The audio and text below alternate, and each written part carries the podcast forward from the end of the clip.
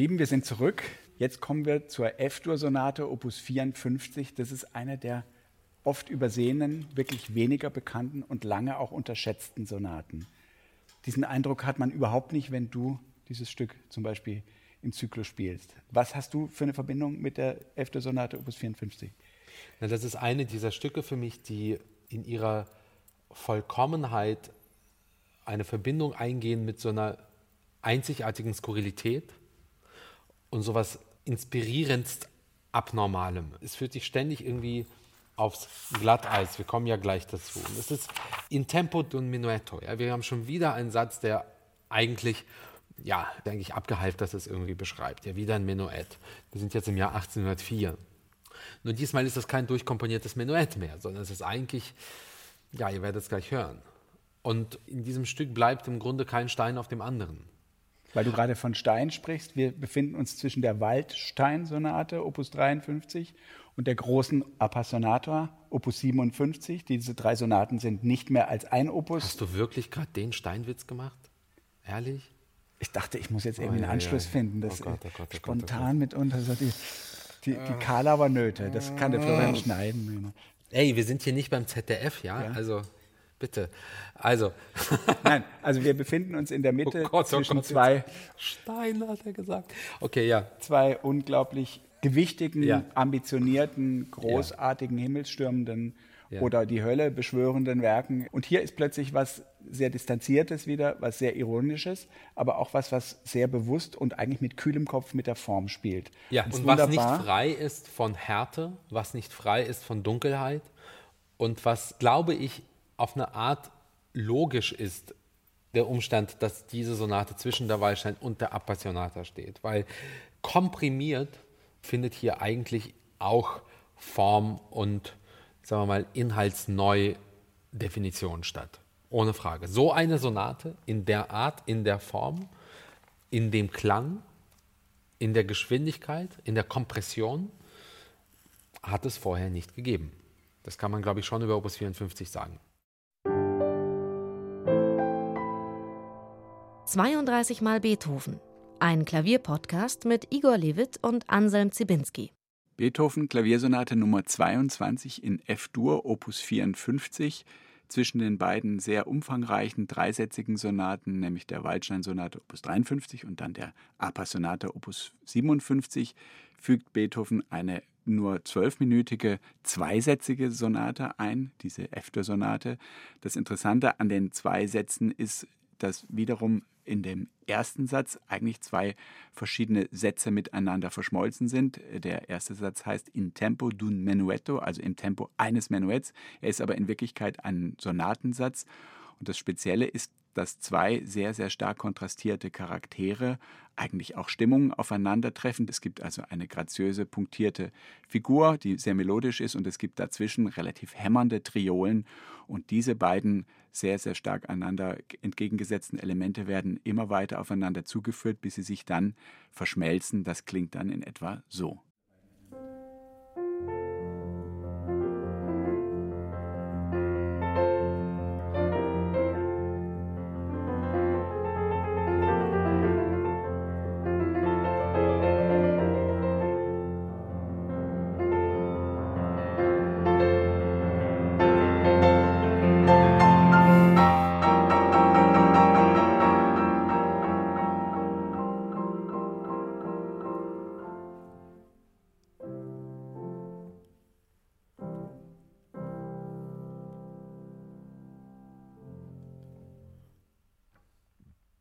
Eine ist das Menuett, das andere sind diese Triolen.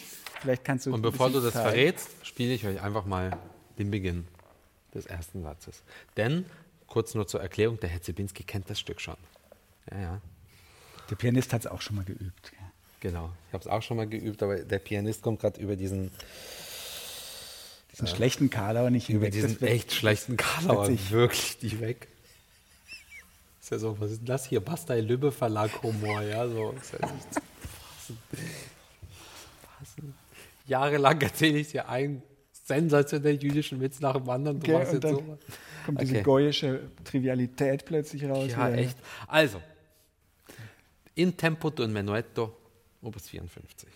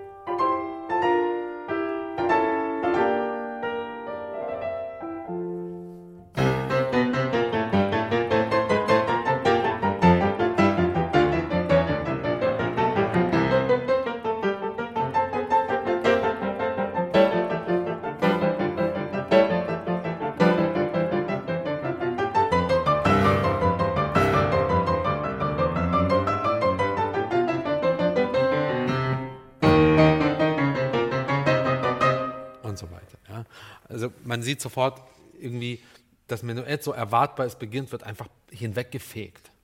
Ja? Es bleibt zwar im Dreivierteltakt, aber es wird einfach gestisch hinweggefegt. Es gibt häufig solche Stellen bei Beethoven, wo, sagen wir mal, etwas Normales hinweggefegt wird. Wunderbares Beispiel ist das Thema der Diabelli-Variation. Wir sind im Dreier, ein relativ schneller Walzer, also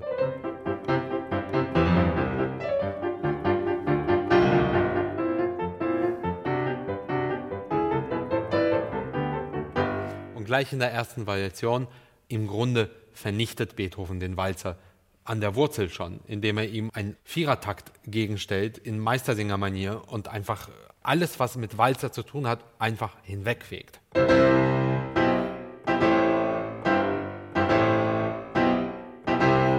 Nicht wahr? Also das macht er häufig. Und diese erste Variation der Diabelli-Variation ist eine der letzten, die er überhaupt komponiert hat. Also das sind absichtliche Handlungen. Und komprimiert in einem Satz, ist das schon ziemlich bemerkenswert. Und das passiert eben hier. Man hat ein etwas Elegantes.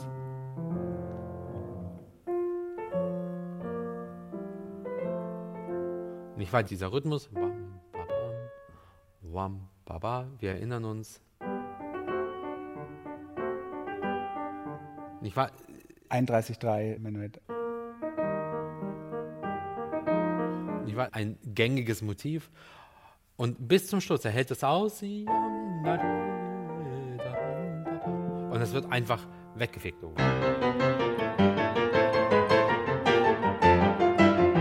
Und normalerweise ist es ja auch so, ein Dreiertakt, lernt man in der Klavierstunde, hat eine schwere Taktzeit, zwei leichte Taktzeiten. Eins, zwei. Ich dachte, das lernt man in der Tanzstunde, oder? Für diejenigen von uns, die kein Tanzen gelernt haben, aber dafür Klavier, lernt man das in der Klavierstunde. Was hast denn du gelernt? Keins von meinen. Keins von meinen. Ne? Also schwer, leicht, leicht. Und jetzt fegt Beethoven nicht nur das Menuettmotiv beiseite, sondern was er macht, ist seine geliebten Sforzati schreiben, also quasi Akzente. Und die Akzente setzt er auf eins, auf zwei und auf drei. Das heißt, alles wird hinweggefegt. Die Schwerpunkte, der Tanzrhythmus und der Charakter.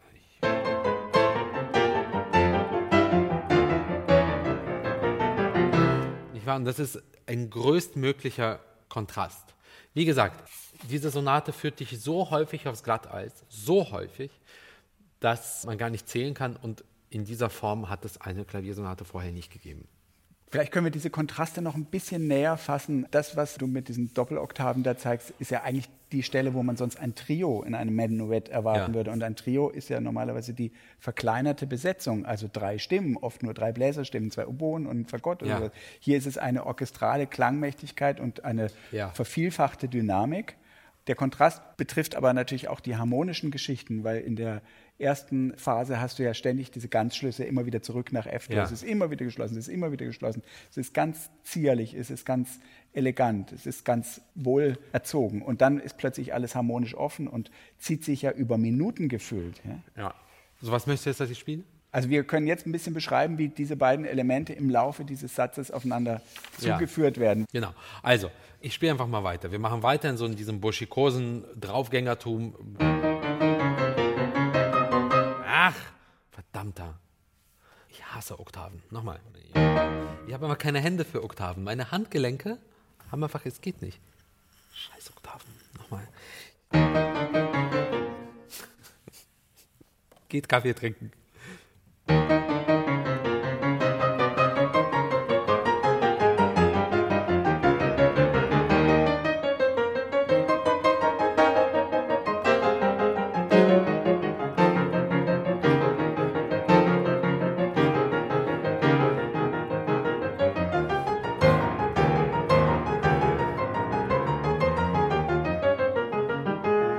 Kommt die erste Veränderung. Nicht formal, sondern dynamisch.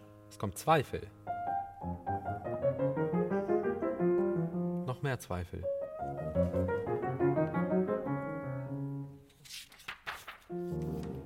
Und die Zeit bleibt stehen. Man weiß eigentlich nicht, wo man hin will.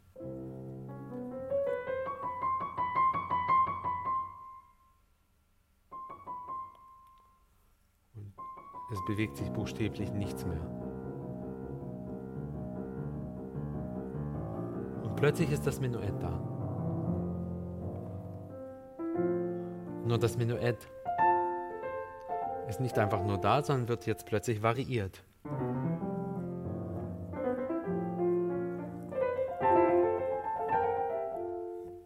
Es wird wieder normal, so wie zu Beginn. Es wäre nichts geschehen.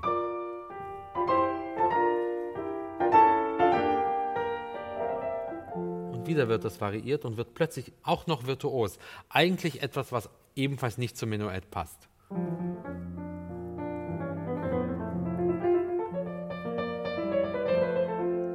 Also ich meine, so tanze ich. Ja, so geht Tanzen à la Igor, ja. Du lebst ja auch in Berlin, oder? Ich lebe ja auch in Berlin, richtig.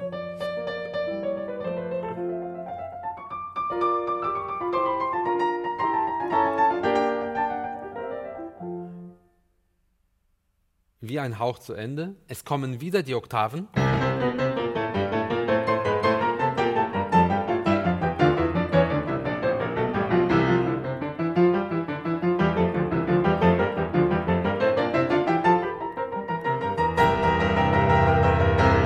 Unglaublich insistierend und bestimmt.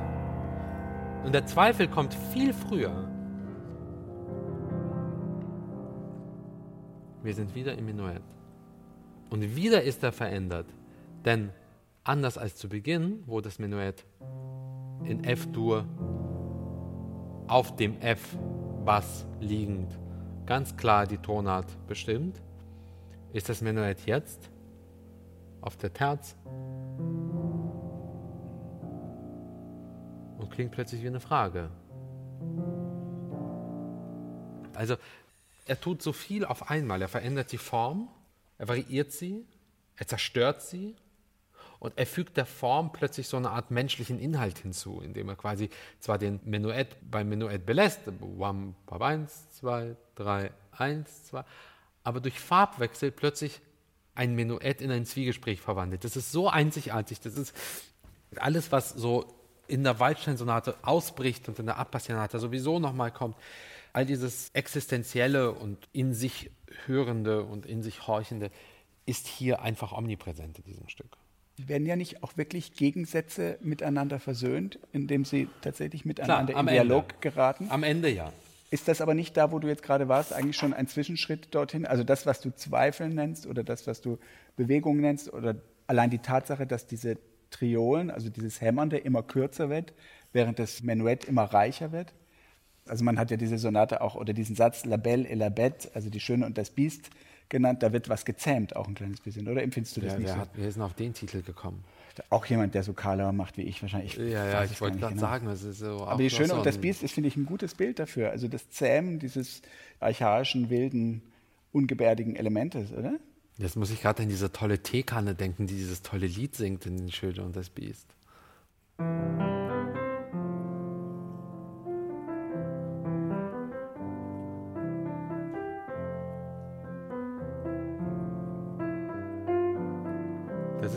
Lied, das ist so toll. Ja. So, wo waren wir gerade? Also dieser Satz hat ja, das kann man jetzt ganz kurz ja vielleicht sagen, hat ja immer Ja. die Theoretiker aller Erwin Ratz so Ja. fasziniert, weil die gesagt haben, wenn man hier nicht strukturell zu hören bereit ist, dann ist die Sonate eigentlich sehr sperrig und sehr schwer zu verstehen. Was da passiert ist, dass unter dem Deckmantel eines Menuetts eigentlich so ein typischer Sonatenprozess, also Ja, die genau. Vermittlung des sehr gegensätzlichen oder Also eigentlich diametralen das- stattfindet. Genau, ne? dieser Minute, wie du sagtest, er wird immer reichhaltiger, er wird immer verzierter, er wird immer, immer farbiger. Auch ausgelassener eigentlich, oder? Ausgelassener.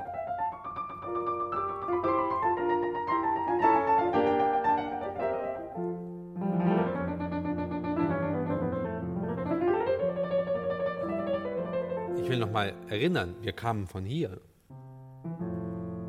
Das war alles, was wir vorher hatten. Und jetzt sind wir plötzlich bei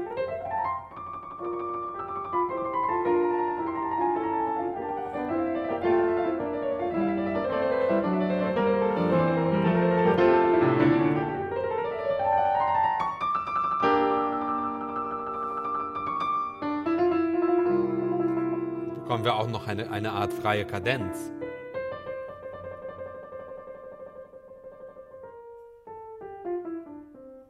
Wird es fast wie so eine Art Arien-Kadenz. Und jetzt wird aufgelöst und jetzt kommt beides zusammen. Rechts das Menuett, links die Triolen.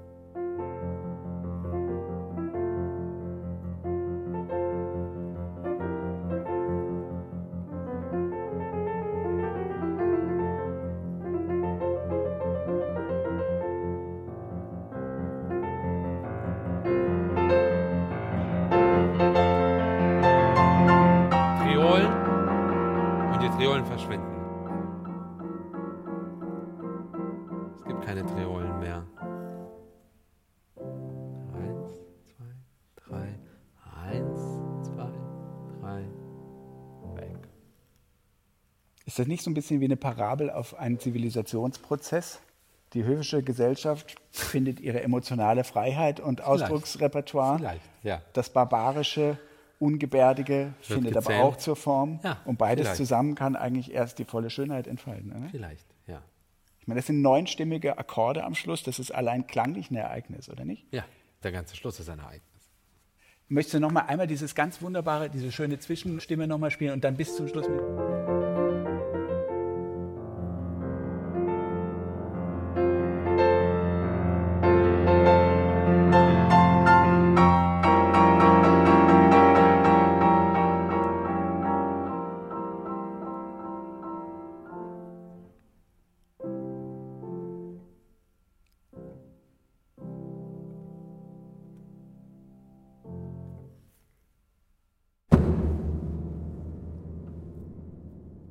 Zweiten Satz haben wir was ganz, ganz Merkwürdiges. Ich glaube, das ist immer von allen Menschen so gesehen worden. Das ist nicht nur deswegen so, weil der Satz eigentlich nur aus Motorik zu bestehen scheint, sondern weil auch seine Proportionen so eigenartig sind. Dennoch, wenn du das im Konzert spielst und auch andere interessante Kenntnisse im Konzert spielen, hat man immer den Eindruck, die Wirkung ist eine ganz, ganz außerordentliche. Woran liegt das, das denkst du? Also es ist im Grunde eine Art zartes Perpetuum mobile mit dem wunderbaren Wort Dolce überschrieben, gleich im ersten Takt. Also es hat auch etwas Süßes, es hat etwas, etwas Zartes. Ein Satz, der harmonisch experimentell ist, von hier bis nach Bonn, wie eine gemeinsame Freundin von uns sagen würde.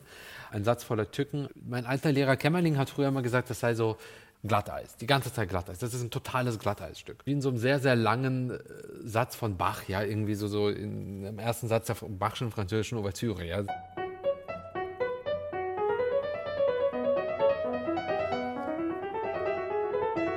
Und so weiter. Wenn du in dem Satz rauskommst, bist du raus. Ja, das ist einfach auch ein mentaler Kraftakt. Dieser Satz hier ist ein mentaler Kraftakt. Und ich fange mal an.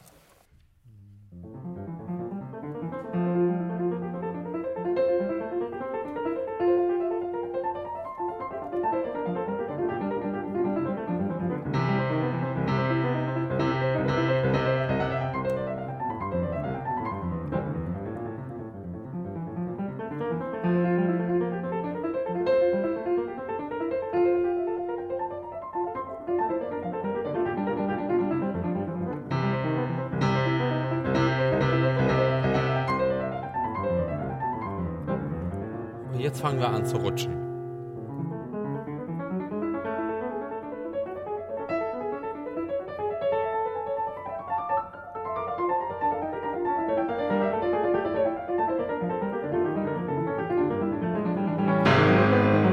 Und so weiter. Also der Satz alleine auf der ersten Seite kann eigentlich einem ein bisschen schwindlig werden.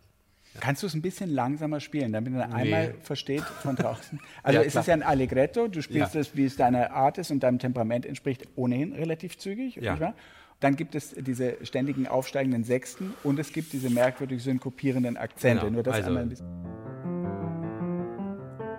Hier, liebes Publikum, ja, liebe Zuhörerinnen und Zuhörer, tatsächlich ist es so, sehr, sehr häufig sind schnelle Sätze unverhältnismäßig schwerer zu spielen in langsamem Tempo als in schnellem Tempo. Zum Beispiel häufig dann kommen dann Studenten, oder das kenne ich auch von mir, dann kam ich mit einem schnellen Satz und, und spielte den in Volltempo und dachte, ich kann's und war wahnsinnig stolz auf mich und kam mir vor wie der Superheld und dann heißt es, spiel mal im halben Tempo und es geht nicht. Das hat einen sehr eindrücklichen psychologischen Effekt.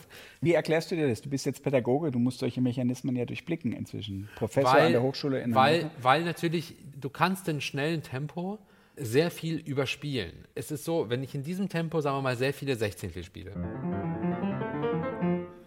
Ja, wie so ein Tausendfüßler. Ich kann nicht auf jede Note achten. Jeder, der was anderes erzählt, lügt. Es geht nicht. Du setzt so Prioritäten, okay? Also ich denke jetzt nicht in, in alle vier Töne gleich, sondern ich denke in so einer Vierergruppe. Ja? Und das geht in halbem Tempo nicht. Das heißt, du fängst plötzlich an, dich auf jeden Ton zu fokussieren. Du willst, dass jeder Ton schön klingt. Boom, schon bist du draußen. Du fragst dich, wie läuft mein Fuß Nummer 44? Und wie läuft mein Fuß 83? Und dann kippst du einfach um. Und das ist, das ist sehr, sehr schwer. Und deswegen, ich zwinge mittlerweile richtig Leute dazu, zu sagen, so lange wie möglich spielt ihr das so langsam wie möglich. Denn motorisch hilft es ja auch dazu, die Kontrolle immer zu bewahren. Genau, die die, Kontrolle zu bewahren und, da- und dadurch natürlich auch so eine bewusste Freiheit zu entwickeln. Wenn du zu früh zu schnell wirst, du verpasst drei Viertel und du hast eigentlich keine Ahnung, was du da spielst. Also, halten Tempo. Ich habe nämlich keine Ahnung, was ich da spiele, deswegen kann ich es nicht. Nochmal.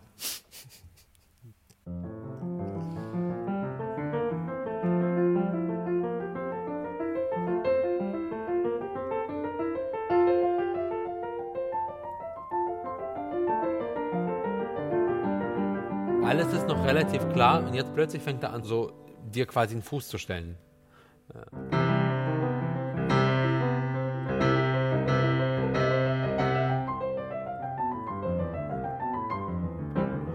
Und ich hatten das ja häufig bei Beethoven, dass er gerne mal auf einer Idee insistiert.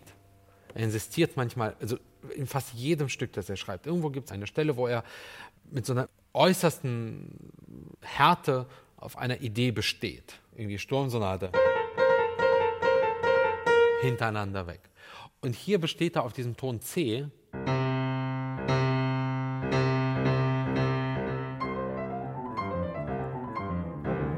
ganze Zeit, ja. Es hat hier natürlich etwas beinahe urkomisches. In der Appassionata hat das etwas, ja, Unterganghaftes. Aber es gibt es in beinahe jedem Stück bei ihm. Das meine ich so mit dieser bullshitfreien Haltung. Ja, das ist, ich habe einen Gedanken formuliert und der ist mir wichtig. Ich formuliere ihn nochmal und nochmal und nochmal und nochmal. und gehe dann auch den ganzen Satz ja nicht davon weg. Genau. Also es gibt dann einen zweiten Teil, der ist gegenüber dem ersten Teil unendlich viel länger. Und wird wiederholt. wiederholt was natürlich jetzt wirklich als Wir von der nicht Formbalance, steht ja in den Noten, von der Formbalance sehr ungewöhnlich ist. Wir sind Also, heute sehr lustig. weiß nicht, vielleicht übertreiben wir es gerade. Nein. Und es ist ja dieser große Modulationsweg und eigentlich wirklich Ja. eine richtige Durchführung über nur ein Thema Ja. und über eine relativ reizarme Struktur, oder?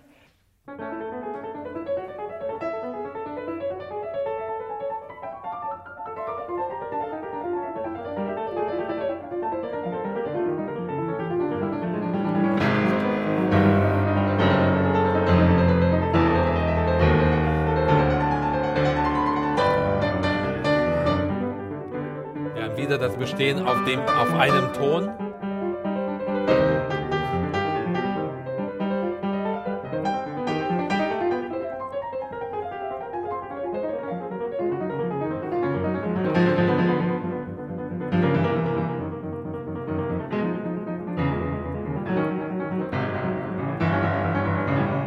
Jetzt kommt plötzlich in diesen Satz etwas Expressives, etwas Melodisches, etwas auch ein bisschen vielleicht Zweifelndes.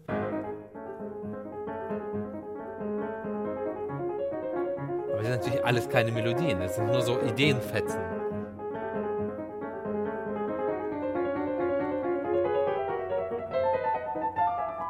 Neue Harmonie, neue Harmonie, neue Harmonie. Also es, wir sind die ganze Zeit im Rutschen. Und wieder bestehen wir auf einem Ton.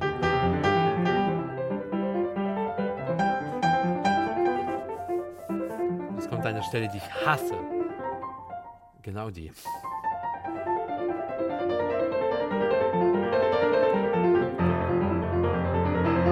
Jetzt. äh, Ich war Paukenwirbel, Paukenwirbel. Unter diesem Paukenwirbel eine natürlich viel selbstbewusstere Reprise.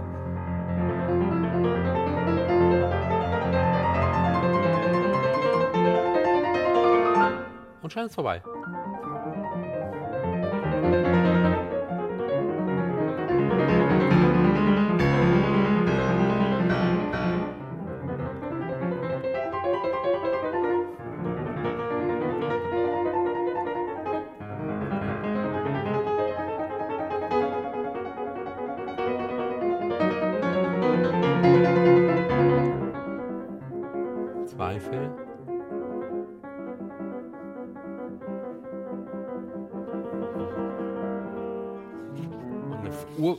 Urkomische, eigenartige Form der Wiederholung. So, so eine Art Hä-Wiederholung, wieso so? Also wie so eine Dimensionverschiebung. Ja. Ja, einfach nur, ich verschiebe einfach mal in so einem Kaleidoskop. Ich, eigentlich vollkommen gaga eigentlich so von F-Dur nach A-Dur zu gehen, aber wer, wenn nicht er, konnte sich das leisten. Und der Satz wird einfach wiederholt. Eins zu eins. Was wirklich nervt. Mit diesen Was unglaublichen übrigens wirklich nervt. Tonleiterwegen nach Die rechts und. Tonleiterwege und du denkst dir irgendwie, das ist, das ist wie gesagt, das, das Stück ist wirklich Glatteis, weil verlierst du einen Takt, bist du draußen. Es ist psychologisch sehr anstrengend und dann bist du fast am Ende und hast noch eine Seite und darfst den ganzen Käse noch mal wiederholen. Das ist wirklich, wirklich mental sehr, sehr, sehr, sehr, sehr, sehr anstrengend. Also ich schwitze da wirklich Bäche bei diesem Satz. Jetzt Ich freue mich den ganzen Satz über auf die Appassionata. jetzt ist doch wirklich, weil du von der Appassionata sprichst, Ja. wirklich merkwürdig, dass wir hier in, es ist ja auch wieder typisch für Beethoven, aber dass wir hier in der Mitte dieser beiden bekenntnishaften Ja. Werke einen Satz haben, der eigentlich nur aus Bewegungsenergie zu bestehen scheint. Genau, aber oder? diese Bewegungsenergie ist nicht ganz unverwandt den anderen Sonaten gegenüber. Also was in diesem letzten Satz passiert, ist, dass er das Ende dieses Satzes und ich wehe, ihr zwingt mich dazu, diese letzte Seite zu spielen, weil das geht einfach nicht so ad hoc, ist eine plötzliche Beschleunigung. Plötzlich ist das Material, das vorher schon nicht ganz langsam war, deutlich schneller. Pio Allegro. Und der Satz endet wie in so einem wie soll man das sagen, wie so eine Rakete, die hochgeht und einfach, wie so ein Feuerwerk und dann einfach explodiert. Also, spiele ich das wir haben selbst. dich nicht gezwungen, aber wir freuen uns natürlich, wenn du Ja, ja, natürlich, natürlich.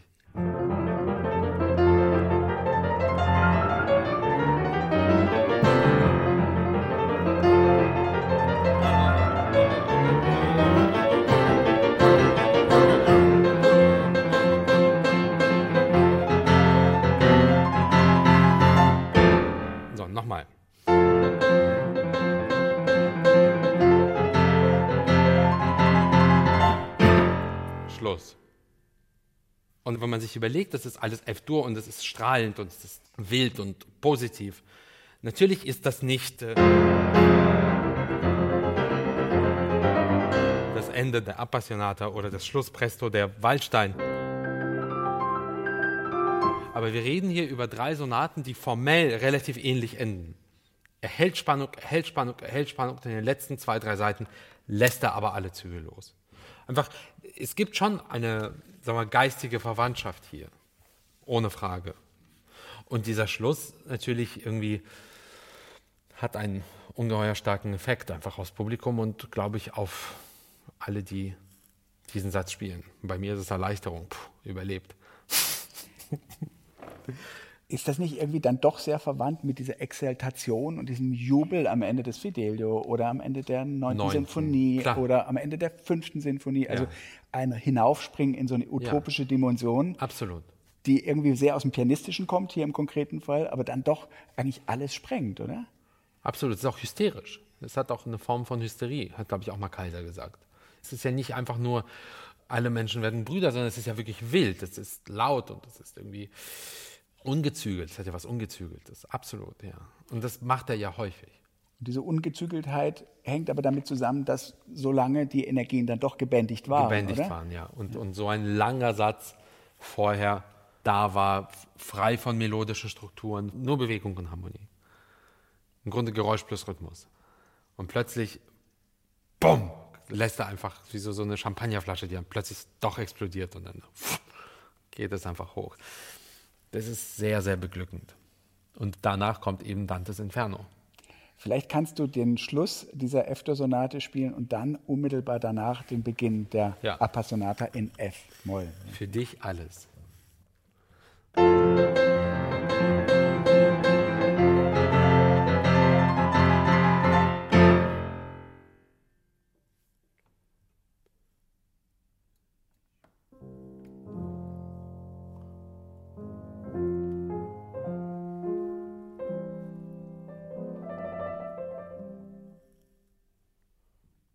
Damit verabschieden wir uns Folge 22 mit Anselm Zibinski, und Igor Levit. Und was jetzt kommt, ist das Größte von allem.